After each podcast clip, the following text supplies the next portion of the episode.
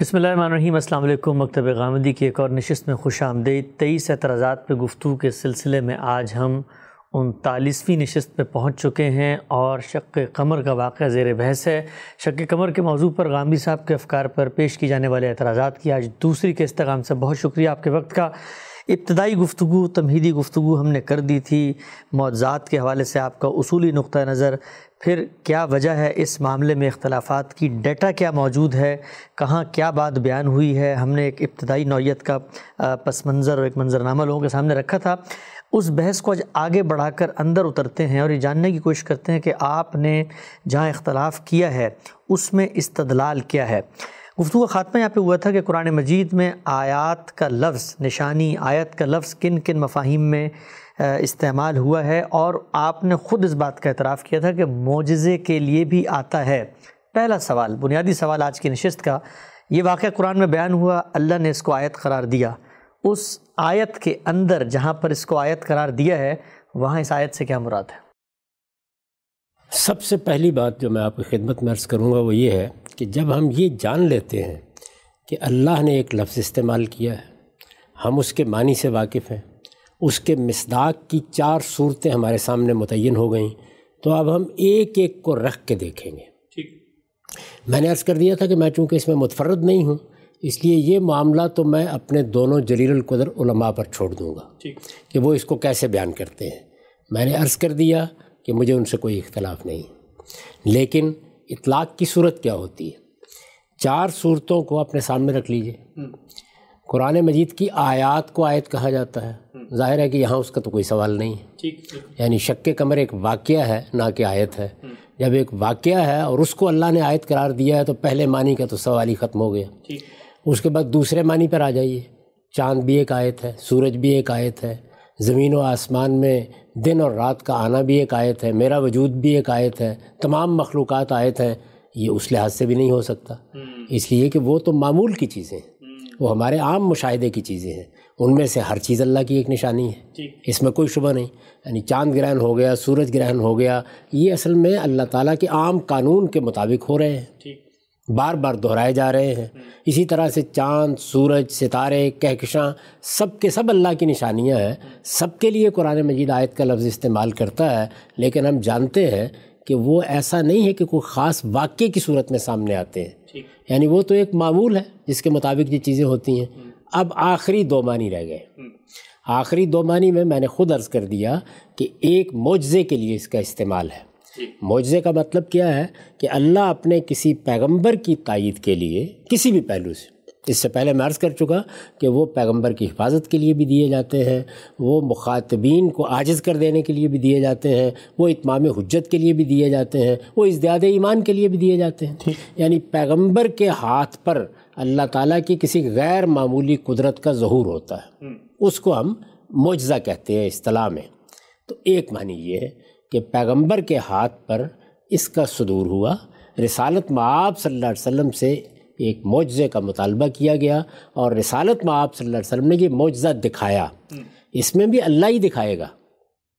یعنی جب سیدنا موسیٰ علیہ السلام کا اساس سانپ بنا تو اللہ کے اذن سے بنا۔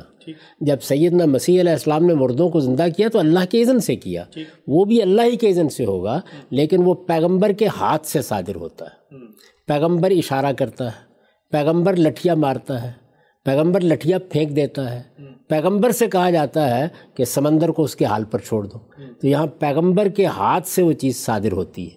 جیسے کہ سیدنا موسیٰ علیہ السلام کے بارے میں ہم جانتے ہیں کہ انہوں نے اپنی لٹھیا ماری تو بارہ چشمے بہ نکلے۔ ظاہر ہے کہ وہ بھی ایک معجزہ تھا اس میں کوئی شک نہیں۔ تو ایک پہلو یہ ہے۔ ایک دوسرا پہلو جو ہم نے اس سے پہلے دیکھا وہ یہ ہے کہ خود اللہ تعالیٰ اپنی طرف سے کوئی غیر معمولی معاملہ کرتے ہیں۔ یعنی وہ پیغمبر کے ہاتھ سے نہیں ہوتا اللہ تعالیٰ کی طرف سے ہوتا۔ ٹھیک۔ ہوتا وہ بھی ایک معجزہ ہی ہے۔ وہ بھی عام قانون کی چیز نہیں ہوتی عام حالات کی چیز نہیں ہوتی لیکن اصطلاح میں اس کو معجزہ نہیں کہا جاتا۔ اس لیے کہ وہ اللہ کی طرف سے ایک نشانی ایک غیر معمولی صورتحال ظاہر ہوتی ہے جس میں عام قوانین سے ہٹ کے کوئی معاملہ ہوتا ہے۔ اللہ تعالیٰ نے بنی اسرائیل کے لیے من و سلوہ اتار دیا۔ یہاں معاملہ پیغمبر کے ہاتھ سے نہیں ہوا لیکن من و سلوہ کا اترنا یہ ظاہر ہے غیر معمولی چیز ہے۔ یہ عام حالات کی چیز نہیں ہے یہ چاند نہیں ہے سورج نہیں ہے بادل نہیں ہے آسمان نہیں ہے کوئی برسنے کی کیفیت نہیں ہے کوئی اولے نہیں ہے کوئی برف باری نہیں ہے بلکہ اللہ تعالیٰ کی طرف سے ایک خاص غذا کے اتارے جانے کا معاملہ ہے۔ ٹھیک۔ تو غیر معمولی ہے۔ بالکل۔ لیکن یہ اللہ نے براہ راست کیا اور ایسے ہی کیا۔ اللہ تعالیٰ نے بدلیوں کا سایہ کر دیا۔ آتا ہے نا قرآن مجید میں کہ بنی اسرائیل کو جب اللہ تعالیٰ نے اپنے لیے انتخاب کر لیا تو پھر جب وہ سرائے سینہ میں تھے تو بدلیاں ان پر سایہ کیے رہتی تھیں۔ سیدنا مسیح علیہ السلام کی معجزانہ پیدائش ہو گئی۔ بن باپ کے پیدا ہو گئے۔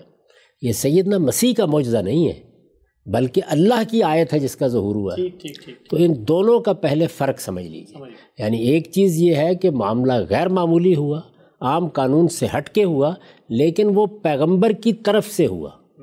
یعنی پیغمبر کو یہ کہا گیا یا پیغمبر نے یہ کہا کہ یہ میں کر رہا ہوں اللہ کے اذن سے اللہ کی عنایت سے۔ لیکن وہ پیغمبر کے واسطے سے صادر ہوتا ہے۔ ٹھیک۔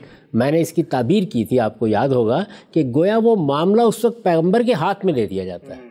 یہاں تک کہ اللہ تعالیٰ بھی پیغمبر سے بہت دل نواز اسلوب میں خطاب کر کے کہتے ہیں کہ یہ سمندر جس کو پھاڑ دیا تھا، اس کو پہلے برابر تو کر لیجیے۔ وطر و کل بہرا رہوا یعنی لٹھیا مار کے اس کو برابر کیجیے۔ اس لیے کہ یہ آپ کے ذریعے سے ہوا ہے۔ تو اللہ تعالیٰ جو براہ راست اس طرح کی چیزیں کرتے ہیں غیر معمولی، ان کا ذکر کیا ہے اس آیت میں جو میں نے آخر میں پڑھی تھی۔ کہ ہم ان قریب یعنی یہ رسالت معاب صلی اللہ علیہ وسلم کے مخاطبین کو کہا گیا ہے ہم ان قریب آفاق میں بھی اپنی کچھ نشانیاں دکھانے والے ہیں انفس میں بھی تمہارے اندر بھی دکھانے والے ہیں۔ وہ کیا کیا نشانیاں تھیں جو رسالت معاب صلی اللہ علیہ وسلم کے زمانے میں قریش کے لیے ظاہر ہوئیں؟ خود قریش کے اندر ظاہر ہوئیں آفاق میں ظاہر ہوئیں۔ اس وقت ان سب کا استقصاء کرنے کی ضرورت نہیں ہے وہ اور بھی نشانیاں ہیں جو اس طرح سے ظاہر ہوئیں۔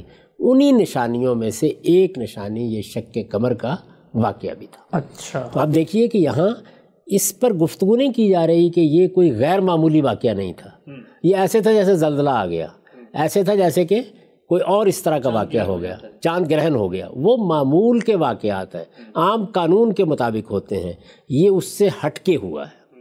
وہ سب کے سب بھی اللہ کی آیات ہیں۔ ان پر بھی لفظ آیت بولا جا سکتا ہے۔ چاند گرہن پر بولا گیا ہے۔ جیسے کہ آپ کو یاد ہوگا کہ رسالت میں آپ صلی اللہ علیہ وسلم کے زمانے میں جب سورج گرہن ہوا تو لوگوں کو یہ خیال ہوا کہ آپ کے صاحبزادے کی وفات کی وجہ سے ہوا ہے۔ تو آپ نے فرمایا کہ اسی مرنے، کسی مرنے، کسی کے مرنے سے یا جینے سے یہ معاملات نہیں ہوتے، یہ اللہ کی دو نشانیاں۔ ہیں تو آیاتان کا لفظ استعمال کیا۔ تو وہ سب بھی اللہ کی نشانیاں ہیں، لیکن یہ دو بالکل مختلف صورتیں ہیں نشانیوں کے ظہور کی۔ یعنی پیغمبر کے ہاتھ سے کسی نشانی کا ظاہر ہونا، پیغمبر کے اس سے متعلق ہوئے بغیر اس کی تائید میں کسی نشانی کا ظاہر ہو جانا ٹھیک۔ یعنی یہ دو باتیں واضح ہو گئی بالکل واضح۔ تو اب آپ یہ دیکھیے کہ ہمارے یہ جلیل القدر اساتذہ یا علماء اس کو کس طریقے سے پیش کرتے ہیں۔ سب سے پہلے یہ جاننا چاہیے۔ میں آپ کے سامنے استاذ امام کی تفسیر تدبر و قرآن رکھتا ہوں۔ اس میں دیکھیے وہ کس طرح سے اس کی تمہید باندھتے ہیں۔ اس کے لیے انہوں نے عنوان کیا قائم کیا ظہور عذاب کی ایک نشانی۔ اچھا۔ یعنی اللہ تعالیٰ اپنے پیغمبر کے ذریعے سے انظار کر رہا تھا کہ تم پر عذاب آ جائے گا۔ وہ گھڑی آنے والی ہے۔ تمہاری گرفت ہونے والی ہے۔ اللہ تعالیٰ کی طرف سے غیر معمولی طریقے سے تمہیں سزا دی جانے والی ہے۔ اس لیے اس سے پہلے کہ وہ واقعہ ہو اپنے آپ کو سنبھال لو۔ ظہور عذاب کی ایک نشانی۔ استاذ امام لکھتے ہیں ون شکل کمر یہ علامت بیان ہوئی ہے عذاب کی گھڑی کے قریب آنے کی۔ ٹھیک۔ اللہ تعالیٰ کی ایک سنت کا حوالہ ہم اس کتاب میں جگہ جگہ دے چکے ہیں کہ یوں تو اس زمین و آسمان کے چپے چپے پر اس کی قدرت و حکمت کی نشانیاں موجود ہیں اور آئے دن نئی نئی نشانیاں بھی ظاہر ہوتی رہتی ہیں، لیکن رسولوں کی بیست کے زمانے میں اللہ تعالیٰ خاص طور پر ایسی نشانیاں ظاہر فرماتا ہے جس سے رسول کے انظار اور اس کے دعوی رسالت کی صداقت ظاہر ہوتی۔ ٹھیک۔ یعنی یہ وہ خصوصی نشانیاں۔ قرآن میں اس سنت الہی کا ذکر جگہ جگہ ہوا ہے۔ یہ بات اور بھی کئی مقامات پہ بیان ہوئی ہے۔ ہم ایک آیت بطور مثال پیش کرتے ہیں۔ فرمایا ہے سر نوری ہم آیات نہ فل آفاق وفی انفسم یہ وہی حامی سجدہ کی آیت ترپن ہے جو میں نے آپ کو پڑھ کے سنائی تھی۔ ہم ان قریب ان کو دکھائیں گے اپنی نشانیاں اس کائنات میں بھی اور خود ان کے اندر بھی۔ ان نشانیوں کا مقصود جیسا کہ ہم نے اشارہ کیا رسول کے انظار کو تقویت پہنچانا ہوتا ہے۔ یعنی رسول لوگوں کو خبردار کر رہا ہے تو اس کی تائید کے لیے اس کی تقویت کے لیے نشانیاں نمودار ہوتی ہیں۔ یہ عام حالات کی چیز نہیں ہوتی۔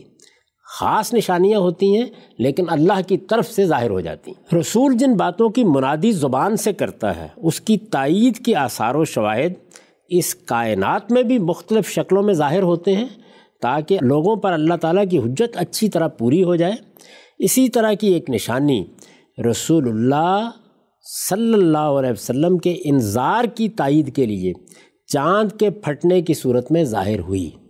یعنی نشانی ظاہر ہوئی۔ واقعہ غیر معمولی تھا۔ اللہ تعالیٰ کی طرف سے ہوا۔ رسالت معاب صلی اللہ علیہ وسلم کی تائید کے لیے ہوا۔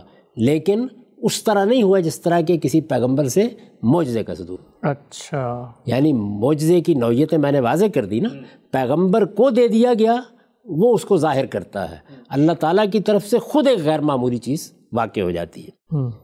تو استاد امام لکھتے ہیں اسی طرح کی ایک نشانی یعنی وہ نشانیاں جو اللہ کی طرف سے خود ظاہر ہوتی ہیں۔ اسی طرح کی ایک نشانی رسول اللہ صلی اللہ علیہ وسلم کے انظار کی تائید کے لیے چاند کے پھٹنے کی صورت میں ظاہر ہوئی، تاکہ منکرین عذاب و قیامت پر یہ بات اچھی طرح واضح ہو جائے کہ قرآن ان کو جو ڈرا رہا ہے کہ زمین اس دن ہلا دی جائے گی، پہاڑ پاش پاش ہو کر فضا میں اڑنے لگیں گے، سمندر ابل پڑیں گے، سورج تاریخ ہو جائے گا، یہ باتیں ان کو مروب کرنے کے لیے نہیں بیان ہوئی ہیں، بلکہ یہ حقائق ہیں جو ایک دن پیش آ کے رہیں گے اور یہ بعید از امکان بھی نہیں ہے۔ ان کے شواہد کسی نہ کسی شکل میں اس دنیا میں بھی سامنے آتے رہتے ہیں۔ اس طرح کی نشانیوں کے لیے اب مزید سنیے۔ اس طرح کی نشانیوں کے لیے یہ ضروری نہیں ہے کہ رسول ان کو اپنے معجزے کے طور پر پیش کریں بلکہ ان کا ظہور کسی اعلان و تحدی کے بغیر بھی ہو سکتا ہے۔ یعنی نہ اعلان ہوا نہ کوئی چیلنج دیا گیا۔ خود بخود ایک نشانی ظاہر ہو گئی۔ یہ بھی ضروری نہیں ہے کہ کفار نے بین ہی اسی نشانی کا مطالبہ کیا ہو، جو ظاہر ہوئی، بلکہ انہیں ان کی طرف سے کسی مطالبے کے بغیر محض اس لیے بھی ان کا ظہور ہوتا ہے کہ کفار کے پیش کردہ شبہات کا ان کو جواب مل جائے۔ یعنی جس طرح سے دلائل دیے جاتے ہیں، جس طرح سے استمباد کی صورتیں پیش کی جاتی ہیں، جس طریقے سے اس دنیا کی کائنات کی نشانیوں کی طرف توجہ دلائی جاتی ہے، تو یہ بھی گویا شبہات کے ازالے کے لیے ایک غیر معمولی چیز ظاہر ہو جاتی ہے۔ کفار قیامت کو جو بہت بعید از عقل چیز خیال کرتے تھے اس کا ایک بہت بڑا سبب یہ بھی تھا کہ یہ کس طرح ممکن ہے کہ یہ ساری کائنات ایک دن بالکل درہم برہم ہو جائے۔ پہاڑوں سے متعلق ان کا جو سوال قرآن میں نقل ہوا ہے اس سے معلوم ہوتا ہے کہ ان چیزوں کو وہ بالکل اٹل غیر متزلزل اور غیر فانی سمجھتے تھے۔ یعنی یہ دنیا ہمیشہ سے ہے ایسے ہی رہے گی۔ اس میں یہ کیسے ہو سکتا ہے کہ کوئی خلل واقع ہو جائے؟ اللہ تعالیٰ نے شک کمر کی نشانی دکھا کر، نشانی دکھا کر۔ یعنی یوں نہیں ہے کہ ایک معمول کا واقعہ ہوا ہے، ایک غیر معمولی واقعہ ہوا۔ اللہ تعالیٰ نے شک کمر کی نشانی دکھا کر ان کو بتایا کہ اس کائنات کی چیزوں میں سے کوئی چیز بھی، خواہ وہ کتنی ہی عظیم ہو، نہ خود مختار ہے، نہ غیر فانی، نہ غیر متزلزل۔ بلکہ ہر چیز اللہ تعالیٰ کے حکم کے تابع ہے وہ جب چاہے گا ان سب کو درہم برہم کر کے رکھ دے گا۔ ٹھیک ٹھیک ٹھیک۔ یہ استاد امام نے اس کی نوعیت واضح کی ہے۔ یعنی گویا نقطہ نظر کیا سامنے آیا؟ نقطہ نظر یہ سامنے آیا کہ یہ ایک غیر معمولی واقعہ تھا اس میں کوئی شبہ نہیں ہے۔ یہ کوئی معمول کی چیز نہیں تھی۔ ایسے نہیں تھا کہ زلزلہ آ گیا ایسے نہیں تھا کہ چاند گرہن ہو گیا بلکہ ایک غیر معمولی واقعہ انسانی تاریخ کا ہوا اس سے استدلال کیا گیا وہ اللہ تعالیٰ کی طرف سے ہوا ایک نشانی کے طور پر ہوا لیکن اس کی نوعیت ان معجزات کی نہیں تھی جو رسول کے ہاتھ سے صادر ہوتے ہیں۔ ٹھیک۔ یہ بات واضح ہو گئی۔ اب یہ دیکھیے کہ بالکل یہی نوعیت اس کی مولانا سید ابو اللہ صاحب مودودی واضح کرتے ہیں۔ انہوں نے بھی ظاہرہ سورہ قمر کی تفسیر لکھی ہے تفہیم القرآن ان کی تفسیر ہے جس میں یہ ساری چیزیں زیر بحث آئی ہیں۔ وہ کس طرح اس کو بیان کر رہے ہیں؟ بہت مختصر سا پیرا ہے۔ یعنی چاند کا پھٹ جانا اس بات کی علامت ہے کہ وہ قیامت کی گھڑی جس کے آنے کی تم لوگوں کو خبر دی جا رہی تھی قریب آ لگی ہے۔ اور نظام عالم کے درہم برہم ہونے کا آغاز ہو گیا ہے۔ نیز یہ واقعہ کہ چاند جیسا ایک عظیم کرہ شک ہو کر دو ٹکڑے ہو گیا اس امر کا کھلا ثبوت ہے کہ جس قیامت کا تم سے ذکر کیا جا رہا ہے وہ برپا ہو سکتی ہے۔ ظاہر ہے کہ جب چاند پھٹ سکتا ہے تو زمین بھی پھٹ سکتی ہے۔ تاروں اور سیاروں کے مدار بھی بدل سکتے ہیں اور افلاق کا یہ سارا نظام درہم برہم ہو سکتا ہے۔ اس میں کوئی چیز ازلی و ابدی اور دائم و مستقل نہیں ہے کہ قیامت برپا نہ ہو سکے۔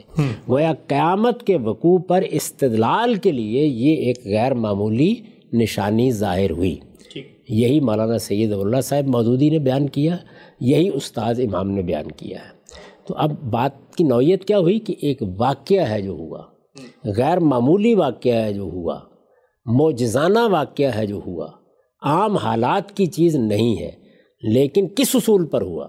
ایک ہے رسول کو معجزہ دے کر کسی واقعے کو اس طریقے سے نمودار کرنا۔ یہ اس اصول پر نہیں ہوا۔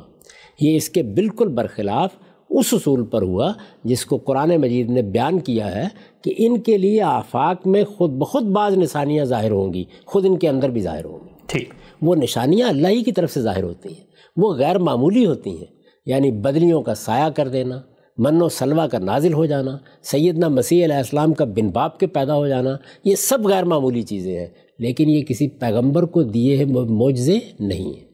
بلکہ اللہ کی طرف سے واقع ہونے والی چیزیں ہیں جو غیر معمولی بھی ہیں اور جو عام قانون سے ہٹ کر بھی ہیں۔ آپ کہنا چاہیں تو خر کی عادت بھی۔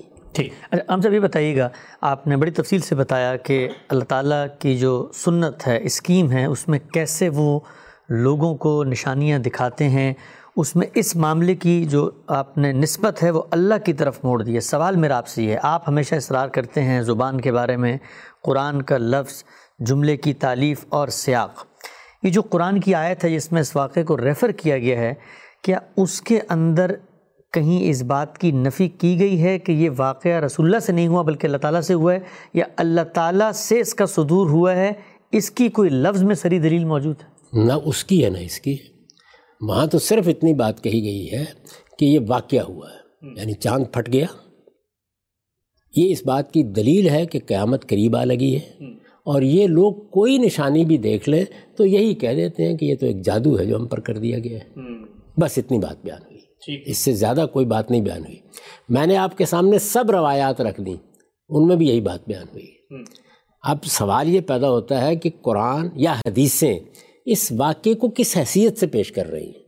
اللہ تعالیٰ کی طرف سے نمودار ہونے والی ایک غیر معمولی نشانی کے طور پر پیش کر رہی ہیں یا رسالت معاب صلی اللہ علیہ وسلم کے ہاتھ پر صادر ہونے والے ایک معجزے کے طور پر پیش کر رہی ہیں۔ تو میں نے آپ سے عرض کیا ہے کہ میں اس میں متفرد نہیں ہوں۔ محقق علماء میں سے بہت سے لوگوں کی یہ رائے ہے اور ہمارے زمانے کے ان دو جلیل القدر اہل علم نے یہی بات بیان کی ہے۔ تو ہم ان کے دلائل کو دیکھتے ہیں۔ تجزیہ کریں گے نا وہ یہ بتائیں گے کہ یہ کیا چیز ہے۔ ان کو ہم دیکھتے ہیں اس سے خود بخود واضح ہو جائے گا کہ وہ کس استدلال کی بنیاد پر یہ بات کر رہے ہیں۔ میں چونکہ منفرد نہیں ہوں تو اس وجہ سے میں انہی کا استدلال آپ کے سامنے پیش کر دیتا ہوں اس سے پہلے کہ ہم اصل واقعے کی طرف جائیں اور اس استدلال کو دیکھیں ایک اور چیز کی وضاحت کر دوں۔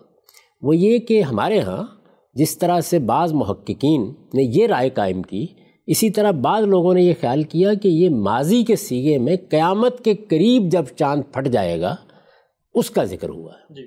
تو بعض لوگوں کی یہ رائے بھی ہوئی۔ گویا یہ واقعہ رسالت معاب صلی اللہ علیہ وسلم کے زمانے میں نہیں ہوا جیسے کہ حدیثوں میں آیا جیسے کہ قرآن بیان کرتا ہے بظاہر بلکہ یہ واقعہ قیامت کے قریب ہوگا اور اس وقت کو بتایا گیا ہے کہ جب زمین و آسمان درم برم ہونے والے ہیں۔ تو یہ ضروری ہے کہ پہلے یہ بتایا جائے کہ یہ دونوں جلیل القدر علماء کیا کہتے ہیں اس کے بارے میں؟ جی۔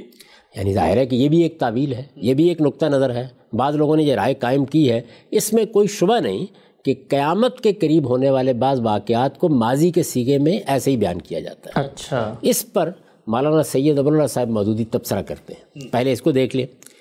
بعض لوگوں نے اس فکرے کا مطلب یہ لیا ہے کہ چاند پھٹ جائے گا۔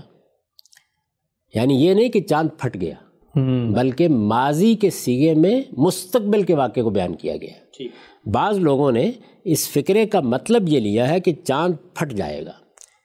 لیکن عربی زبان کے لحاظ سے چاہے یہ مطلب لینا ممکن ہو یعنی یہ ایسا ہوتا ہے عربی زبان میں بھی ہوتا ہے ہماری اردو میں بھی ہوتا ہے کہ ہم مستقبل کے کسی واقعے کو ماضی کے اسلوب میں بیان کرتے ہیں اور پیش نظر یہ ہوتا ہے کہ گویا وہ تو ہو چکا۔ یعنی زلزالہ میں جیسے ہوا۔ وہاں تو خیر اضاء ہے وہ ظاہر ہے مستقبلی کا بیان ہے لیکن قرآن مجید میں اور بھی بہت سے مقامات ہیں جن میں ماضی کا سیگا استعمال ہوا ہے۔ ٹھیک۔ تو سب سے پہلے وہ یہ کہتے ہیں لیکن عربی زبان کے لحاظ سے چاہے یہ مطلب لینا ممکن ہو عبارت کا سیاق و سباق اس معنی کو قبول کرنے سے صاف انکار کرتا ہے۔ ٹھیک۔ اب یہ دیکھیے کیا صحیح اصول ہے جس کے اوپر وہ آگے بڑھے ہیں۔ پہلی چیز یہ ہے کہ کیا یہ ترجمہ کرنا ممکن ہے؟ انہوں نے کہا کہ ہاں ممکن ہے۔ یعنی دو احتمالات ہوتے ہیں تین بھی ہوتے ہیں۔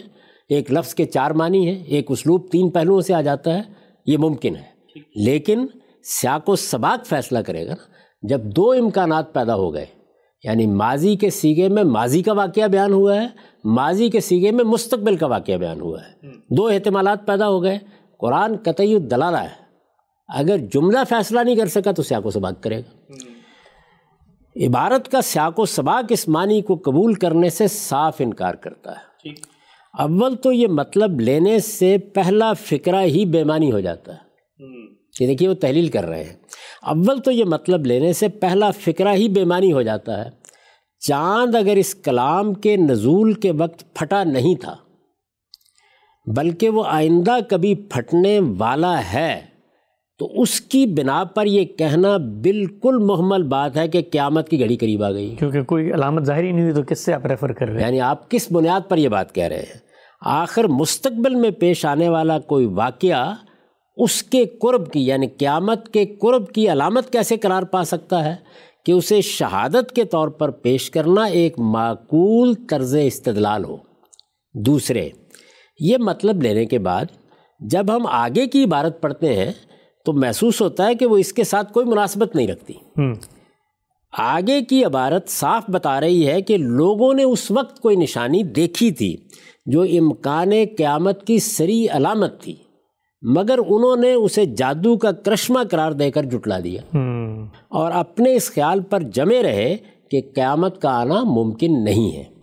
اس سیاق و سباق میں ان شکل کمر کے الفاظ اسی صورت میں ٹھیک بیٹھ سکتے ہیں جبکہ ان کا مطلب چاند پھٹ گیا ہو۔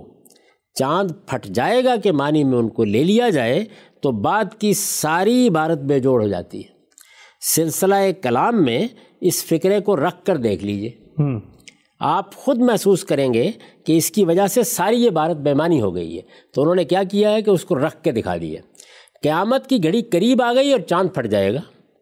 ان لوگوں کا حال یہ ہے کہ خواہ کوئی نشانی دیکھ لیں منہ موڑ جاتے ہیں اور کہتے ہیں کہ یہ تو جلتا ہوا جادو ہے۔ انہوں نے جٹلا دیا اور اپنے خواہشات کی پیروی واضح ہے۔ وہ خود بتا دیا جملے نے بتا دیا سیاق نے بتا دیا نوعیت کلام نے بتا دیا کلام کی اپنی شان نے بتا دیا کہ یہ مستقبل کا کوئی واقعہ نہیں ہے یہ واقعہ رسالت معاب صلی اللہ علیہ وسلم کے عہد میں ہوا۔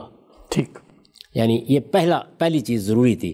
اس لیے کہ ہمارے زمانے میں بھی بعض لوگوں نے اس سے یہ مانی لی ہے آپ دیکھیے کہ بینے ہی اسی استدلال کو استاد امام بھی واضح کرتے ہیں۔ یعنی وہ بھی یہ بتاتے ہیں کہ یہ معاملہ کس طریقے سے ہوا۔ اور اللہ تعالیٰ نے کس طرح سے اپنے پیغمبر کی مدد کی یا ان کی تائید کی اور کس طرح سے یہ ظاہر ہوا۔ اب دیکھیے، بین ہی یہی استدلال استاذ امام بھی کر رہے ہیں۔ انہوں نے عنوان قائم کیا، ایک سوال کا جواب۔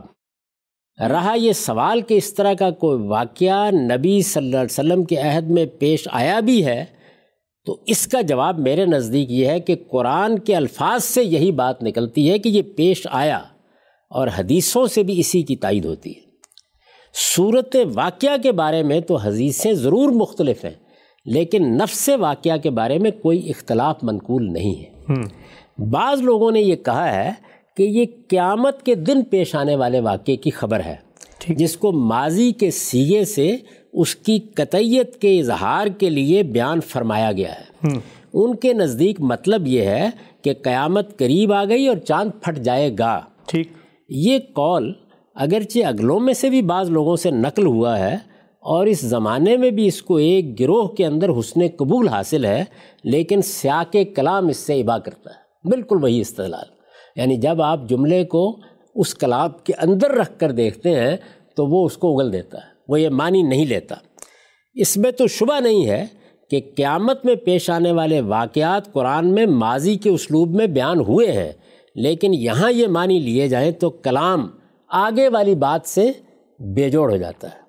آگے فرمایا ہے کہ یہ کوئی سی نشانی دیکھیں گے تو اس سے اعراض ہی کریں گے اور کہیں گے کہ اس میں کوئی خاص ندرت نہیں، یہ تو جادو ہے جو پہلے سے چلا آ رہا ہے۔ غور کیجیے کہ چاند کے پھٹنے کا تعلق قیامت سے ہوتا تو اس کے بعد یہ بات بات کہنے کا کیا محل تھا؟ قیامت کے دن تو کٹڑ سے کٹڑ منکر بھی کسی چیز کو جادو نہ کہہ سکے گا، بلکہ سب اعتراف کریں گے کہ رسولوں نے جو خبر دی وہ حرف حرف سچ نکلی۔ چنانچہ آگے بیان بھی ہوا ہے کہ یقول الکافرون حاضہ یوم نصر، اس دن کافر کہیں گے ہی کہ تو بڑا ہی کٹھن دن آ گیا۔ تو یہ بالکل وہی استدلال ہے، انہوں نے بھی اس بات کی نفی کر دی۔ میرے نزدیک یہ بالکل صحیح استدلال ہے، یہ کوئی قیامت کے قریب پیش آنے والے واقعے کا ذکر نہیں ہے۔ جس کو ماضی کے اسلوب میں بیان کیا گیا ہے بلکہ ماضی کا واقعہ ہے عہد رسالت کا واقعہ ہے غیر معمولی واقعہ ہے موجزانہ طریقے سے ہوا ہے لیکن اس کی نوعیت ایک واقعے کی ہے۔ یعنی یہ بات اگر واضح ہو گئی ہے تو ظاہر ہے کہ اس کے بعد ہم آگے بڑھ سکتے ہیں۔ جی۔ اس کو واضح کرنے کے بعد اب یہ دیکھیے کہ اس سارے واقعے پر مولانا سید بن اللہ صاحب مودودی کیا تبصرہ کرتے ہیں۔ وہ کہتے ہیں پس حقیقت یہ ہے کہ شک القمر کا واقعہ قرآن کے سری الفاظ سے ثابت ہے۔ ٹھیک۔ یعنی اس کی تعویل نہیں ہو سکتی۔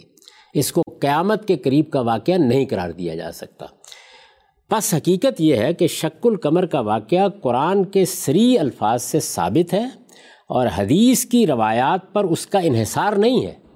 یعنی حدیث میں بھی یہ بات بیان ہوئی ہے لیکن یہ اس پر منحصر نہیں ہے۔ قرآن نے بھی ایسے ہی بیان کیا ہے حدیث بھی ایسے ہی بیان کرتی ہے۔ البتہ روایات سے اس کی تفصیلات معلوم ہوتی ہیں اور پتہ چلتا ہے کہ یہ کب اور کیسے پیش آیا تھا۔ یعنی قرآن واقعے کو بیان کرتا ہے روایتیں یہ بیان کرتی ہیں کب پیش آیا کیسے پیش آیا۔ یہ روایات بخاری مسلم ترمزی احمد ابو اوانا ابو داود تیالسی عبد الرزاق ابن جریر، بہکی، تبرانی، ابن مردویہ اور ابو نعیم اسفہانی نے بکثرت سندوں کے ساتھ یعنی یہ وہ کتابیں ہیں جن میں یہ واقعہ بیان ہوا ہے، بکثرت سندوں کے ساتھ حضرت علی، حضرت عبداللہ بن مسعود، حضرت عبداللہ بن عباس، حضرت عبداللہ بن عمر، حضرت حذیفہ، حضرت انس بن مالک اور حضرت جبیر بن متم سے نقل کی ٹھیک۔ یعنی اتنے صحابہ نے یہ واقعہ بیان کیا ہے۔ قرآن نے بیان کیا اجمال کے ساتھ۔ حدیثوں میں ذرا تفصیل کے ساتھ یہ اتنے صحابہ سے نقل ہوا ہے۔ ان میں سے تین بزرگ۔ سب صحابہ کے نام سن لیے۔ ان میں سے تین بزرگ یعنی حضرت عبداللہ بن مسعود حضرت حذیفہ اور حضرت جبیر بن متم تصریح کرتے ہیں کہ وہ اس واقعے کے عینی شاہد ہیں۔ اچھا۔ یعنی یہ وہ تین بزرگ ہیں جو اس وقت موجود تھے جب یہ واقعہ ہوا۔ اور دو بزرگ ایسے ہیں جو اس کے عینی شاہد نہیں ہو سکتے کیونکہ ان میں سے ایک یعنی عبداللہ بن عباس کی پیدائش سے پہلے کا واقعہ ہے اور دوسرے یعنی انس بن مالک اس وقت بچے تھے۔ لیکن چونکہ یہ دونوں حضرات صحابی ہیں اس لیے ظاہر ہے کہ انہوں نے ایسے سن رسیدہ صحابیوں سے سن کر ہی اسے روایت کیا ہوگا جو اس واقعے کا براہ راست علم رکھتے تھے۔ ٹھیک۔ تو یہ گویا مولانا سید عبداللہ صاحب مودودی نے روایتوں میں اس واقعے کی نوعیت واضح کر دی ہے۔ درست۔ تمام روایات کو جمع کرنے سے یعنی اب ظاہر ہے کہ طریقہ کیا ہوتا ہے کہ جتنی روایات ہیں میں وہ اس سے پہلے پڑھ کے سنا چکا ہوں۔ تمام روایات کو جمع کرنے سے اس کی جو تفصیلات معلوم ہوتی ہیں وہ یہ ہیں کہ یہ ہجرت سے تقریباً پانچ سال پہلے کا واقعہ ہے۔ کمری مہینے کی چودھویں شب تھی۔ چاند ابھی ابھی طلوع ہوا تھا۔ یکا یک وہ پھٹا اور اس کا ایک ٹکڑا سامنے کی پہاڑی کے ایک طرف اور دوسرا ٹکڑا دوسری طرف نظر آیا۔ ٹھیک۔ یہ کیفیت بس ایک لہجہ رہی اور پھر دونوں ٹکڑے باہم جڑ گئے۔ یعنی ایک انشقاق ہوا ایک انفجار کی کیفیت ہوئی دونوں ٹکڑے الگ الگ نظر آئے پہاڑ کے ایک طرف اور پہاڑ کے دوسری طرف اور پھر وہ لہجے بھر میں مل گئے۔ ٹھیک۔ اور پھر دونوں ٹکڑے باہم جڑ گئے۔ نبی صلی اللہ علیہ وسلم اس وقت منا میں تشریف فرما تھے۔ آپ نے لوگوں سے فرمایا دیکھو اور گواہ رہو۔ کفار نے کہا محمد صلی اللہ علیہ وسلم نے ہم پر جادو کر دیا تھا اس لیے ہماری آنکھوں نے دھوکہ کھایا۔ دوسرے لوگ بولے کہ محمد ہم پر جادو کر سکتے تھے تمام لوگوں پر تو نہیں کر سکتے تھے۔ باہر کے لوگوں کو آنے دو ان سے پوچھیں گے کہ یہ واقعہ انہوں نے بھی دیکھا ہے یا نہیں۔ باہر سے جب کچھ لوگ آئے تو انہوں نے شہادت دی کہ وہ بھی یہ منظر دیکھ چکے۔ اچھا۔ یہ واقعے کی صحیح نوعیت مولانا سید اللہ صاحب موضوع نے واضح کر دی۔ یعنی اللہ کی طرف سے ایک غیر معمولی معاملہ ہوا چاند فی الواقع پھٹ گیا رسالت معاب صلی اللہ علیہ وسلم کے زمانے میں یہ واقعہ ہوا۔ رسالت معاب صلی اللہ علیہ وسلم نے اس کو دکھا کر لوگوں سے کہا کہ میں جو قیامت کا انظار تمہیں کرتا رہا ہوں یہ اس کی شہادت ہے۔ دیکھ لو اور گوا رہو۔ یہ بیان ہو گیا۔ جی۔ اس کے بعد اب مزید وہ استدراک کرتے ہیں۔ بعض روایات جو حضرت انس سے مروی ہیں ان کی بنا پر یہ غلط فہمی پیدا ہوتی ہے۔ کہ شک القمر کا واقعہ ایک مرتبہ نہیں بلکہ دو مرتبہ پیش آیا تھا۔ لیکن اول تو صحابہ میں سے کسی اور نے یہ بات بیان نہیں کی دوسرے خود حضرت انس بھی بعض روایات میں مرتین دو مرتبہ کے الفاظ بولتے ہیں اور بعض میں فرقتین اور شکتین کے الفاظ یعنی دو ٹکڑے۔ تو گویا دو ٹکڑے انہوں نے کہا جو بعد کے راویوں نے دو مرتبہ میں تبدیل کر دیے۔ ٹھیک۔ تو مولانا سید مولانا صاحب مودودی یہ بتاتے ہیں کہ یہ بات قابل قبول نہیں ہو سکتی اگر چیانس بن مالک سے بیان ہوئی ہے۔ تیسرے یہ کہ قرآن مجید صرف ایک ہی انشقاق کا ذکر کرتا ہے۔ یعنی دو مرتبہ اس لیے بھی نہیں کہ روایت میں یہ نقص ہے اور خود قرآن نے بھی اس کو ایک ہی واقعے کے طور پر ذکر کیا ہے۔ اس بنا پر صحیح بات یہی ہے کہ یہ واقعہ صرف ایک مرتبہ پیش آیا تھا۔ اب سنیے۔ رہے وہ قصے جو عوام میں مشہور ہیں کہ رسول اللہ صلی اللہ علیہ وسلم نے انگلی سے چاند کی طرف اشارہ کیا اور وہ دو ٹکڑے ہو گیا۔ اور یہ کہ چاند کا ایک ٹکڑا حضور کے گریبان میں داخل ہو کر آپ کی آستین سے نکل گیا تو یہ بالکل ہی بے اصل ہے۔ اچھا مولانا مودودی نے لکھا ہے۔ یہ یعنی یہ واقعات جو ہے نہ ان کی کوئی سند ہے نہ کوئی صاحب علم ان کو قبول کرنے کے لیے تیار ہو سکتا ہے۔ عام طور پر وائز حضرات اس طرح کی چیزیں بیان کر دیتے ہیں۔ تو یہ انہوں نے بتا دیا کہ جو واقعہ بیان ہوا ہے وہ بس اتنا ہی ہے جتنا اوپر ہم وضاحت سے بتا چکے ہیں۔ ٹھیک۔ یہاں یہ سوال پیدا ہوتا ہے کہ اس واقعے کی حقیقی نوعیت کیا تھی؟ یعنی وہی سوال انہوں نے سامنے رکھ دیا۔ کیا یہ ایک معجزہ تھا جو کفار مکہ کے مطالبے پر رسول اللہ صلی اللہ علیہ وسلم نے اپنی رسالت کے ثبوت میں دکھایا تھا؟ یا یہ ایک حادثہ تھا جو اللہ تعالیٰ کی قدرت سے چاند میں پیش آیا اور رسول اللہ صلی اللہ علیہ وسلم نے لوگوں کو اس کی طرف توجہ صرف اس غرض کے لیے دلائی کہ یہ امکان قیامت اور قرب قیامت کی ایک نشانی ہے۔ وہی بحث جو ہم نے کی۔ جی۔ یعنی یہ اس پہلو سے آیت تھا کہ ایک حادثہ ہوا چاند پر اور اللہ تعالیٰ نے اسے رسالت معاب صلی اللہ علیہ وسلم کے زمانے میں استدلال کے طور پر پیش کر دیا۔ کیا یہ ہوا یا یہ ایک معجزہ تھا۔ علماء اسلام کا ایک بڑا گروہ اسے حضور کے معجزات میں شمار کرتا ہے۔ اور ان کا خیال یہ ہے کہ کفار کے مطالبے پر یہ معجزہ دکھایا گیا تھا۔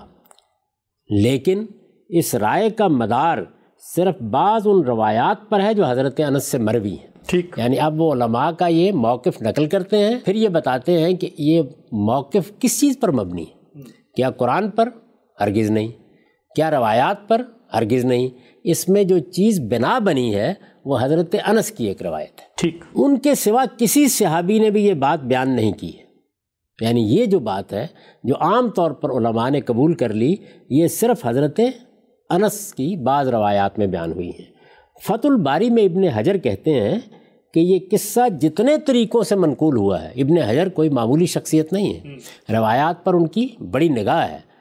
ابن حجر کہتے ہیں کہ یہ قصہ جتنے طریقوں سے منقول ہوا ہے، ان میں سے کسی میں بھی۔ حضرت انس کی حدیث کے سوا یہ مضمون میری نگاہ سے نہیں گزرا کہ شک القمر کا واقعہ مشرقین کے مطالبے پر ہوا تھا۔ یعنی کوئی مطالبہ تھا، کوئی معجزہ مانگا گیا تھا، وہ معجزہ دکھایا گیا۔ تو وہ یہ کہتے ہیں کہ کسی روایت میں بھی سوائے انس بن مالک کی روایت کے یہ بات بیان نہیں ہوئی۔ ایک روایت ابو نعیم اسفہانی نے دلائل النبوہ میں حضرت عبداللہ بن عباس سے بھی اس مضمون کی نقل کی ہے مگر اس کی صنعت ضعیف ہے۔ اچھا۔ یعنی یہ واقعہ انس بن مالک کی روایت میں اس طرح بیان ہوا ہے اس کے علاوہ کسی کے یہاں بیان نہیں ہوا۔ ابو نعیم نے جو روایت بیان کی ہے دلائل النبوہ میں اس کی صنعت ضعیف ہے۔ اور کبھی سندوں سے جتنی روایات کتب حدیث میں ابن عباس سے ملکول ہوئی ہیں ان میں سے کسی میں بھی اس کا ذکر نہیں ہے۔ علاوہ بری حضرت انس اور حضرت عبداللہ بن عباس دونوں اس واقعے کے ہم اثر نہیں ہیں۔ یعنی یہ ان کا عینی مشاہدہ ہو نہیں سکتا۔ بخلاف اس کے جو صحابہ اس زمانے میں موجود تھے حضرت عبداللہ بن مسعود حضرت حذیفہ حضرت جبیر بن متم حضرت علی حضرت عبداللہ بن عمر ان میں سے کسی نے بھی یہ نہیں کہا ہے کہ مشرقین مکہ نے حضور کی صداقت کے ثبوت میں کسی نشانی کا مطالبہ کیا تھا اور اس پر شک القمر کا یہ معجزہ ان کو دکھایا گیا۔ یعنی کسی صحابی نے بھی ان جلیل القدر صحابہ میں سے یہ ایسے بیان نہیں کیا۔ سب سے بڑی بات یہ ہے کہ قرآن مجید خود بھی اس واقعے کو رسالت محمدی کی نہیں بلکہ قرب قیامت کی نشانی کے طور پر پیش کر رہا ہے۔ البتہ یہ اس لحاظ سے حضور کی صداقت کا ایک نمایاں نشان یا ثبوت ضرور تھا کہ آپ نے قیامت کے آنے کی جو خبریں لوگوں کو دی تھیں یہ واقعہ ان کی تصدیق کر رہا تھا۔ ٹھیک۔ یہ مولانا سید اللہ صاحب مودودی نے اس واقعے کی اس کی روایات کی اس میں اختلافات کی تحلیل کر کے بتا دیا۔ اور میرے نزدیک یہ بہترین تحلیل ہے جس کے بعد یہ بات بالکل واضح ہو جاتی ہے کہ یہ ایک حادثہ تھا ایک غیر معمولی واقعہ تھا۔ اللہ تعالیٰ کی طرف سے ہوا۔ اللہ تعالیٰ نے خود بھی اس کو ایک نشانی قرار دیا، پیغمبر نے بھی اس کو ایک نشانی قرار دیا اور لوگوں کو توجہ دلائی کہ میں جو قیامت کا انظار تمہیں کر رہا تھا، یہ اس کی ایک نشانی ظاہر ہوئی ہے۔ یہ نشانی ہی تھی یعنی غیر معمولی واقعہ ہی تھا، لیکن یہ اس لحاظ سے معجزہ نہیں تھا جس لحاظ سے معجزات صادر ہوتے ہیں۔ یعنی کسی نے مطالبہ کیا کسی کے ازدیاد ایمان کے لیے، کہیں اتمام حجت کے لیے، پیغمبر کے ہاتھ سے ایک معاملہ ہوا۔ باقی جو لوگوں نے یہ باتیں کہی ہیں کہ چاند اشارے سے ہو دو، یہ محض داستانیں ہیں، ان کی کوئی حقیقت نہیں ٹھیک۔ اچھا غام صاحب، بہت ہی آپ نے خوبصورتی سے تفصیل سے مولا مودودی کا استدلال سامنے رکھا اور بتایا کہ قرآن مجید کیسے اس چیز کو بیان کر رہا ہے اور خود روایات کا معاملہ کیا ہے۔ اور روایات کے اندر جو ایک آپ کو پرابلم نظر آتی ہے، اس کو بھی انہوں نے حل کیا۔ میرا سوال ایک آپ سے یہ ہے کہ آپ نے فرمایا کہ قرآن کی اس آیت کے اندر تو نسبت بیان نہیں ہوئی۔ اور روایتیں بھی واضح کر رہی ہیں کہ وہ معاملہ اللہ کی طرف سے ہوا۔ سوال میرا آپ سے یہ ہے کہ اگر یہ پیغمبر کی نسبت سے ہوا ہوتا تو قرآن مجید کو تو اس کو وہاں پر نسبت قائم کر کے بیان کرنا جیسے موسیٰ علیہ السلام کا بتایا جیسے مسیح علیہ السلام کا بتایا تو کیا رسول اللہ کا نام نہ لینا وہاں پر اس امکان کی تائید آگے نہیں بڑھاتا کہ یہ معاملہ رسول اللہ کی نسبت سے نہیں ہوا؟ میں نے تو عرض کیا ہے کہ جب آپ قرآن کو پڑھتے ہیں تو وہ بھی اسی تحلیل کی تائید کرتا ہے۔ قرآن مجید نے ایسے ہی بیان کیا۔ ہے یعنی قیامت کی نشانی کے طور پر پیش کیا ہے اسی لحاظ سے اس پر منکرین کا تبصرہ نقل کیا ہے اسے معجزے کے طور پر پیش ہی نہیں کیا جس طرح کے قرآن پیش کیا کرتا ہے۔ یعنی قرآن مجید نے سیدنا موسیٰ کے معجزات کا ذکر کیا ہے سیدنا مسیح کے معجزات کا ذکر کیا ہے۔ جب وہ کسی معجزے کو بیان کرتا ہے تو اس کا ایک خاص طریقہ ہے اسلوب ہے۔ اس میں یہ بتایا جاتا ہے اور اس میں یہ ذکر ہونا چاہیے تھا کہ پیغمبر کو ہم نے یہ سعادت دی یہ فضیلت ان کو حاصل ہوئی یا ان سے یہ مطالبہ کیا گیا اور پھر ہمارے اذن سے جیسے کہ وہاں بیان ہوتا ہے یہ معجزہ صادر ہو گیا۔ قرآن نے اس طرح بیان ہی نہیں کیا۔ قرآن نے بھی اس کو ایک واقعے ایک حادثے کے طور پر بیان کیا ہے اور مولانا سید مولانا صاحب بودودی نے حدیثوں کی تحلیل کر کے بھی بتا دیا ہے کہ جو جلیل القدر صحابہ سے عینی شاہدوں سے جو روایتیں نقل ہوئی ہیں، ان میں بالکل اسی حیثیت سے یہ سامنے آتا ٹھیک۔ اچھا ہم سے بتائیے گا کہ ہم دیکھتے ہیں قرآن مجید میں متعدد جگہوں پہ کفار ویسے الگ سے مطالبات رکھ رہے ہیں۔ رسول اللہ کے سامنے کہ مکے میں جو ہے وہ آپ ایک نہر بہا دیجیے اور اس طرح کے باقی معاملات میں مطالبہ تو ان کی جگہ پر کھڑا ہوا ہے۔ اگر رسالت ماب صلی اللہ علیہ وسلم نے وہاں پر وہ مطالبات پورے نہیں کیے تو کیا یہ عقلی سوال پیدا نہیں ہوتا کہ پھر اگر اس امکان کو مان لیا جائے جو علماء کا نقطہ نظر ہے تو پھر ایک معاملے میں کیوں پورا کر دیا؟ میں تو وہی گزارش کر رہا ہوں کہ قرآن مجید نے جگہ جگہ یہ بات نقل کی ہے کہ منکرین کوئی نشانی مانگتے تھے۔ اس کا جواب یہ دیا گیا کہ اللہ کی کتاب ہی نشانی ہے۔ قرآن مجید نے جس معجزے کو رسالت معاب صلی اللہ علیہ وسلم کے سب سے بڑے معجزے کی حیثیت سے پیش کیا وہ خود قرآن مجید ہے۔ ٹھیک۔ اس وقت وہ ہمارا موضوع نہیں ہے۔ جی۔ کہ رسالت معاب صلی اللہ علیہ وسلم کے ساتھ اس معجزے کی کیا نوعیت ہے اور یہ کس طرح ایک دائمی معجزہ ہے؟ یہ ابدی معجزہ ہے یہ قیامت تک معجزہ ہے یہ بڑی غیر معمولی چیز ہے۔ خود قرآن نے اپنے آپ کو اسی حیثیت سے پیش کیا ہے۔ آپ دیکھیے قرآن خود کہتا ہے کہ یہ دیکھو یہ بات یہ بات یہ بات شہادت دے رہی ہے کہ میں خدا کی طرف سے ہوں۔ تو گویا معجزے کی حیثیت اگر رسالت میں آپ صلی اللہ علیہ وسلم کے حوالے سے اصلاً کسی چیز کو حاصل ہے تو وہ قرآن مجید ہے۔ تاہم، رسالت میں آپ صلی اللہ علیہ وسلم سے کچھ ایسے معجزات صادر ہوئے جن کا ہم پہلے ذکر کر چکے ہیں جو صحابہ کے سامنے آئے۔ اس سے پیش نظر کیا تھا؟ ان کے ازدیاد ایمان، ان کی تسلی، ان کا اطمینان۔ تو معجزات ہوئے۔ معجزات کا انکار کرنے کا کوئی سوال نہیں ہے۔ اس واقعے کے بارے میں یہی حقیقت ہے جو خود قرآن سے سامنے آتی ہے، جو روایات سے بھی سامنے آتی ہے۔ ٹھیک۔ اچھا ہم سے بھی بتائیے گا کہ بہت ساری تاریخی روایات میں بات آتی ہے کہ ہندوستان کے اندر بھی لوگوں نے اس کا مشاہدہ کیا اور راجے مہاراجے تھے۔ اور میں مثلا ایک حوالہ پڑھ دیتا ہوں، یہ علامہ آلوسی کی کتاب میں ہے کہ وہ کہتے ہیں کہ تاریخ میں یہ بات لکھی گئی ہے کہ جب سلطان غزنوی جو ہندوستان پہ بار بار حملے کر رہے تھے تو وہاں پر بھی عمارتوں پہ تختی لوگوں نے لکھی کہ چاند دو ٹکڑے ہوا تھا۔ تو یہ جو ہوا تو کیا دنیا بھر میں اس کا مشاہدہ کیا گیا؟ یہ بہت اچھا سوال آپ نے آخر میں کیا ہے۔ اس کا جواب بھی مولانا سید اللہ صاحب مودودی نے دیا ہے۔ اچھا۔ تو چنانچہ وہ بھی سن لیجیے جی۔ انہوں نے بحث کا خاتمہ اسی پر کیا ہے۔ وہ لکھتے ہیں موترزین اس پر دو طرح کے اعتراضات کرتے ہیں۔ اول تو ان کے نزدیک ایسا ہونا ممکن ہی نہیں ہے کہ چاند جیسے عظیم کرے کے دو ٹکڑے پھٹ کر الگ ہو جائیں اور سینکڑوں میل کے فاصلے تک ایک دوسرے سے دور جانے کے بعد پھر باہم جڑ جائیں ٹھیک۔ یعنی ایک اعتراض یہ کرتے ہیں کہ یہ ممکن کیسے؟ چاند ایک بڑا عظیم کرہ ہے وہ دو ٹکڑے ہو گیا وہ پھٹ گیا اور پھر سینکڑوں میل کے فاصلے تک وہ ایک دوسرے سے دور گئے پھر باہم جڑ گئے۔ دوسرے یعنی یہ ایک اعتراض ہے۔ دوسرے وہ کہتے ہیں کہ اگر ایسا ہوا ہوتا تو یہ واقعہ دنیا بھر میں مشہور ہو جاتا، تاریخوں میں اس کا ذکر آتا اور علم نجوم کی کتابوں میں اسے بیان کیا جاتا۔ لیکن در حقیقت یہ دونوں اعتراضات بے وزن ہیں۔ اب وہ ان کا جواب دے رہے ہیں۔ لیکن در حقیقت یہ دونوں اعتراضات بے وزن ہیں، جہاں تک اس کے امکان کی بحث ہے۔ یعنی یہ ممکن کیسے ہوا؟ یہ کیسے ممکن ہے کہ ایک اتنا بڑا کرا پھٹ جائے اور اس کے دونوں ٹکڑے نظر آئیں اور پھر وہ مل جائے۔ لیکن در حقیقت یہ دونوں اعتراضات بے وزن ہیں۔ جہاں تک اس کے امکان کی بحث ہے، قدیم زمانے میں تو شاید وہ چل بھی سکتی تھی۔ لیکن موجودہ دور میں سیاروں کی ساخت کے متعلق انسان کو جو معلومات حاصل ہوئی ہیں، ان کی بنا پر یہ بات بالکل ممکن ہے کہ ایک کرہ اپنے اندر کی آتش فشانی کے باعث پھٹ جائے۔ اور اس زبردست انفجار سے اس کے دو ٹکڑے دور تک چلے جائیں اور پھر اپنے مرکز کی مقناطیسی قوت کے سبب سے وہ ایک دوسرے کے ساتھ آ ملے۔ رہا دوسرا اعتراض تو وہ اس لیے بے وزن ہے کہ یہ واقعہ اچانک اچانک بس ایک لہجے کے لیے پیش آیا تھا۔ ضروری نہیں تھا کہ اس خاص لمحے میں دنیا بھر کی نگاہیں چاند کی طرف لگی ہوئی ٹھیک۔ اس سے کوئی دھماکہ نہیں ہوا تھا۔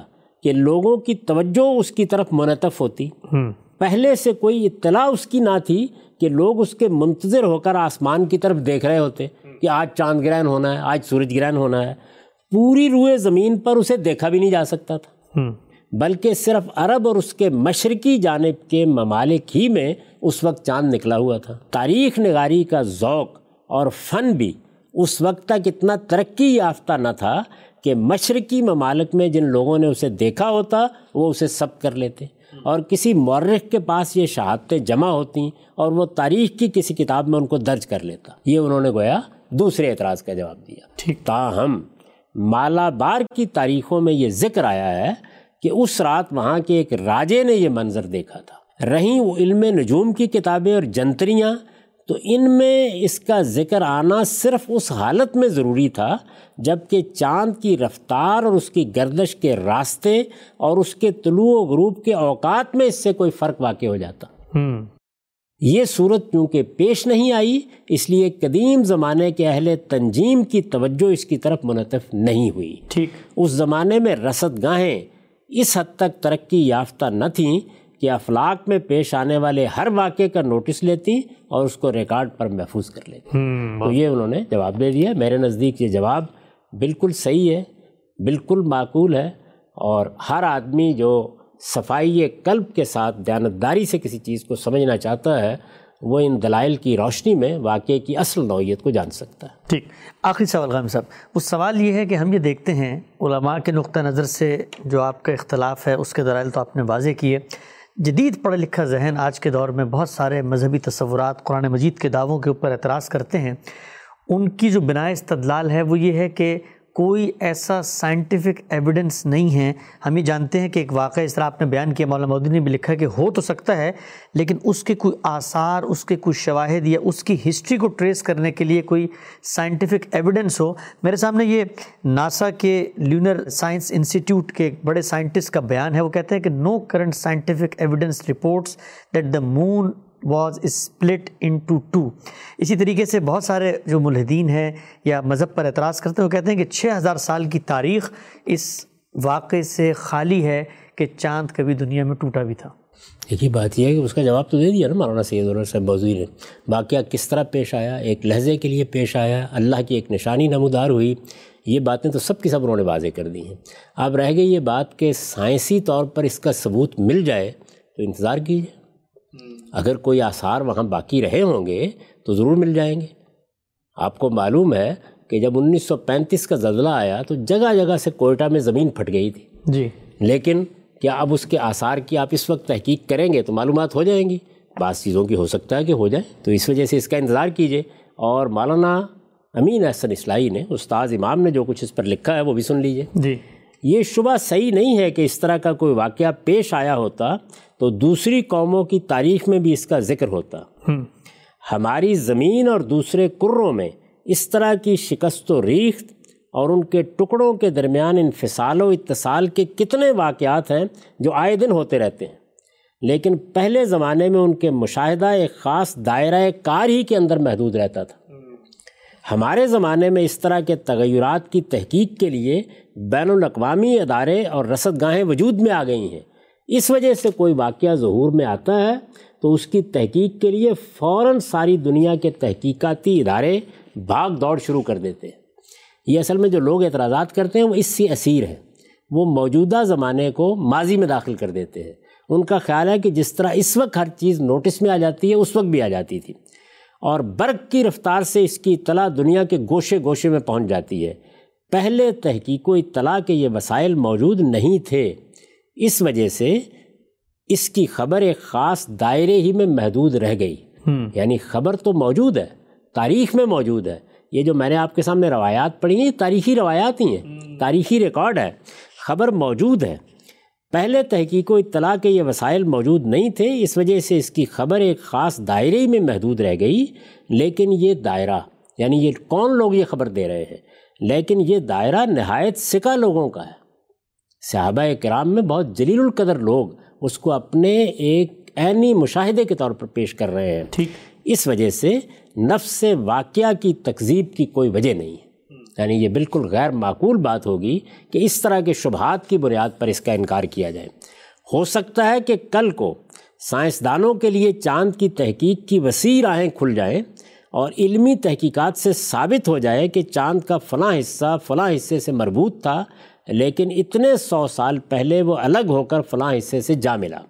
اس طرح کے کتنے انکشافات ہیں جو ہمارے قرۂۂ زمین سے متعلق آج ہمارے سامنے آ رہے ہیں اور لوگ ان کو باور کر رہے ہیں۔ یعنی آج لوگوں کو بتایا جاتا ہے کہ یہ بر اعظم ملے ہوئے تھے کبھی۔ آج لوگوں کو بتایا جاتا ہے کہ لوگ اس وقت برف کے پل سے آسٹریلیا تک پیدل جا سکتے تھے۔ بتایا جاتا ہے نا، یہ سب ماضی کے واقعات ہیں جن کی ہم نے تحقیق کر لی ہے، یہ آج نہیں دکھائے جا سکتے۔ اور لوگ ان کو باور کر رہے ہیں۔ تو آخر چاند سے متعلق قرآن کی اس خبر پر تعجب کی کیا وجہ ہے؟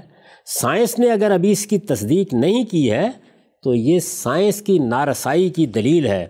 انتظار اور صبر کیجیے شاید مستقبل میں وہ بھی اس کے اعتکاف پر مجبور ہو جائے۔ اور آگے آیت نقل کی ہے وہیں یرو آیتن یو رضو و یقولو سحر و مستمر۔ اور یہ کوئی سی بھی نشانی دیکھیں گے تو اس سے اعراضی کریں گے اور کہیں گے کہ یہ تو جادو ہے جو پہلے سے چلا۔ سبحان اللہ۔ ہم سب بہت ہی خوب بہت ہی احسن انداز میں دونوں جو بزرگ ہیں ہمارے۔ اور بلکہ میں آخر میں یہ بھی چاہوں گا کہ اس پر بھی آپ ایک کمنٹ کیجیے کہ آپ کے نزدیک کوئی مختلف الخیال بزرگ ہو یا کوئی آپ کی مکتب فکر کا آدمی ہو، اگر اس کا استدلال آپ کو اپیل کرتا ہے، تو اس کو اپنانے میں، اس کو پیش کرنے میں، اس کو اپنا استدلال سمجھنے میں ہمیں کوئی آر محسوس نہیں کرنی چاہیے ایسے ہی یہی علمی طریقہ ہے یعنی آج پہلے دن ہم دین پر غور کرنے کے لیے بیٹھے ہیں۔ چودہ صدیوں کی تاریخ ہے۔ جلیل القدر اہل علم نے قرآن پر قائم کیا ہے، حدیثوں پر کام کیا ہے۔ ہم سب ان کے کام کے مرہون منت ہیں۔ تو ہم کیا کرتے ہیں؟ یعنی میرا طریقہ کیا ہے کہ جب میرے سامنے کوئی مسئلہ آئے گا تو میں یہ دیکھوں گا کہ اہل علم نے اس کو کیسے بیان کیا، کس طرح دیکھا۔ پھر ظاہر ہے کہ جب ان کی آرا سامنے آئیں گی تو ان کے استدلال کی تحقیق کروں گا۔ اس استدلال کی تحقیق کے نتیجے میں بعض موقعوں کے اوپر بعض بزرگوں سے اختلاف ہو جاتا ہے اور بعض سے اتفاق ہوتا ہے۔ اور کبھی ایسا بھی ہو جاتا ہے کہ سب سے اختلاف ہو جائے۔ اگر سب سے اختلاف ہے تو پھر میں اپنے دلائل بیان کر دوں گا۔ اس سے پہلے بعض موقعوں کے اوپر میں نے یہ طریقہ اختیار کیا۔ اگر مجھے اتفاق ہے اور خاص طور پر شیخین سے یعنی مولانا سید ابراللہ صاحب مودودی سے یا استاذ امام سے، تو میں اس کو بیان کر دوں گا۔ اس لیے کہ یہی وہ بزرگ ہیں جن کی آغوش میں میں نے تربیت پائی۔ ٹھیک۔ ہم سب واقع شک القمر علماء کا نقطہ نظر آپ کا استدلال اور آپ کی تائید یا آپ جن کی تائید میں کھڑے ہوئے ہیں، ان کا حوالہ ریفرنس آپ نے بڑی ہی تفصیلی انداز میں ایک ایک سوال، ایک ایک اعتراض قرآن مجید روایات کے معاملہ سب پر آپ نے بہت گفتگو کی۔ آخر میں میں بالکل چاہتا ہوں کہ جو گفتگو سننے والے ہیں، دو نشستوں میں یہ محیط گفتگو ہے پوائنٹس کی صورت میں اگر آپ یہ بتا دیں کہ اس واقعے کے بارے میں جو آپ کا نتیجہ ہے، آپ کا استدلال ہے، اس کا خلاصہ کیا ہے؟ یعنی یہ در حقیقت ایک غیر معمولی واقعہ تھا، ایک حادثہ تو جو ہوا، فی الواقع ہوا، رسالت معاب صلی اللہ علیہ وسلم کے زمانے میں ہوا۔ یہ کوئی معمول کی چیز نہیں تھی کہ چاند گرہن ہو گیا، سورج گرہن ہو گیا، زلزلہ آ گیا۔ یہ غیر معمولی معاملہ تھا۔ میں نے غیر معمولی معاملات کی اس سے پہلے جو صورتیں رہی ہیں، ان کا حوالہ دیا، سیدنا مسیح کی غیر معمولی پیدائش ہو گئی، بن باپ کے دنیا میں آ گئے، بدلیاں بنی اسرائیل کے اوپر سایہ فگن ہو گئیں یہ سب چیزیں بیان ہوئیں یہ اسی نوعیت کا ایک غیر معمولی واقعہ تھا جو ہوا، اس سے قرآن نے بھی استدلال کیا، رسالت ماب نے بھی استدلال کیا، لیکن یہ کفار کے مطالبے پر دکھایا جانے والا کوئی معجزہ نہیں تھا۔ اور اس کی جو عام تصویر لوگوں کے ذہن میں ہے کہ ایک اشارہ کیا گیا، چاند ٹوٹ گیا، آستین میں داخل ہوا، نکل گیا، وہ بالکل بے اصل باتیں ہیں، ان کی کوئی بنیاد نہیں ہے۔ ضعیف روایتوں کو چھوڑ کر اگر آپ صحیح اور حسن روایتیں سامنے رکھیں گے اور محدثین کے طریقے کے مطابق ان کا انتخاب کریں گے تو وہی تصویر سامنے آتی ہے جو ان دونوں بزرگوں نے پیش کر دی۔ ہاں سب بہت شکریہ آپ کے وقت کا۔ ہم نے بہت تفصیل سے آج اعتراضات کی۔ سیریز کی تھرٹی نائنتھ ایپیسوڈ کے اندر غامدی صاحب سے تمام ان اعتراضات پر گفتگو کی ان سے تفصیل چاہی۔ انشاءاللہ آئندہ ایک نئے اعتراض کے ساتھ دوبارہ حاضر ہوں گے۔ اب تک آپ کے وقت کا بہت شکریہ۔ بہت شکریہ۔